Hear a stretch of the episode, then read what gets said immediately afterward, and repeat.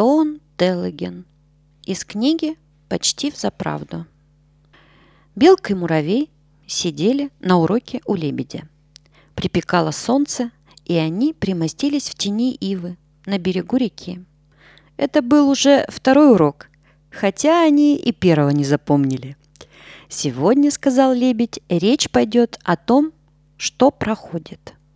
Муравью и белке это показалось хорошей идеей, потому что об этом они знали немного.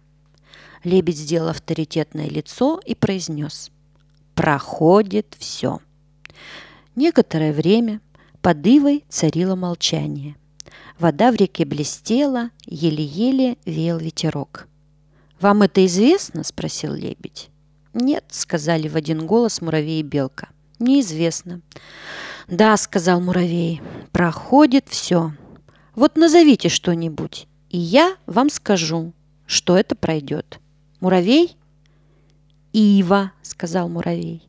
«Так», — сказал лебедь, — «это ты хорошо подметил, муравей. Ива проходит». «Ива?» – изумленно переспросила белка. «А куда она проходит?» – спросил муравей.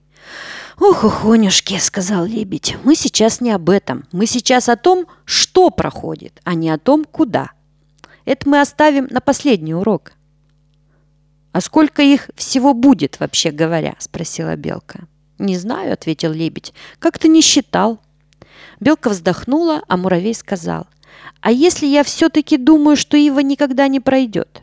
«Что ж», – сказал лебедь, – «в таком случае ты на моих уроках ничего не узнаешь. Ты в них не нуждаешься. Ты тогда лучше к сверчку запишись. Там других штук наслушаешься.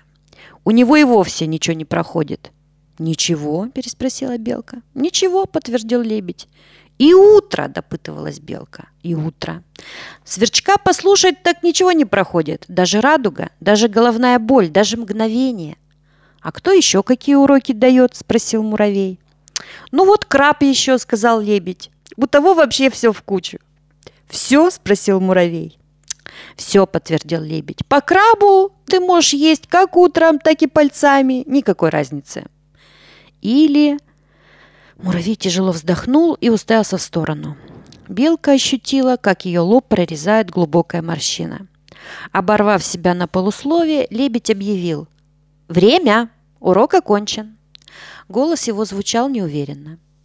«Следующий урок надо понимать завтра», — сказал он.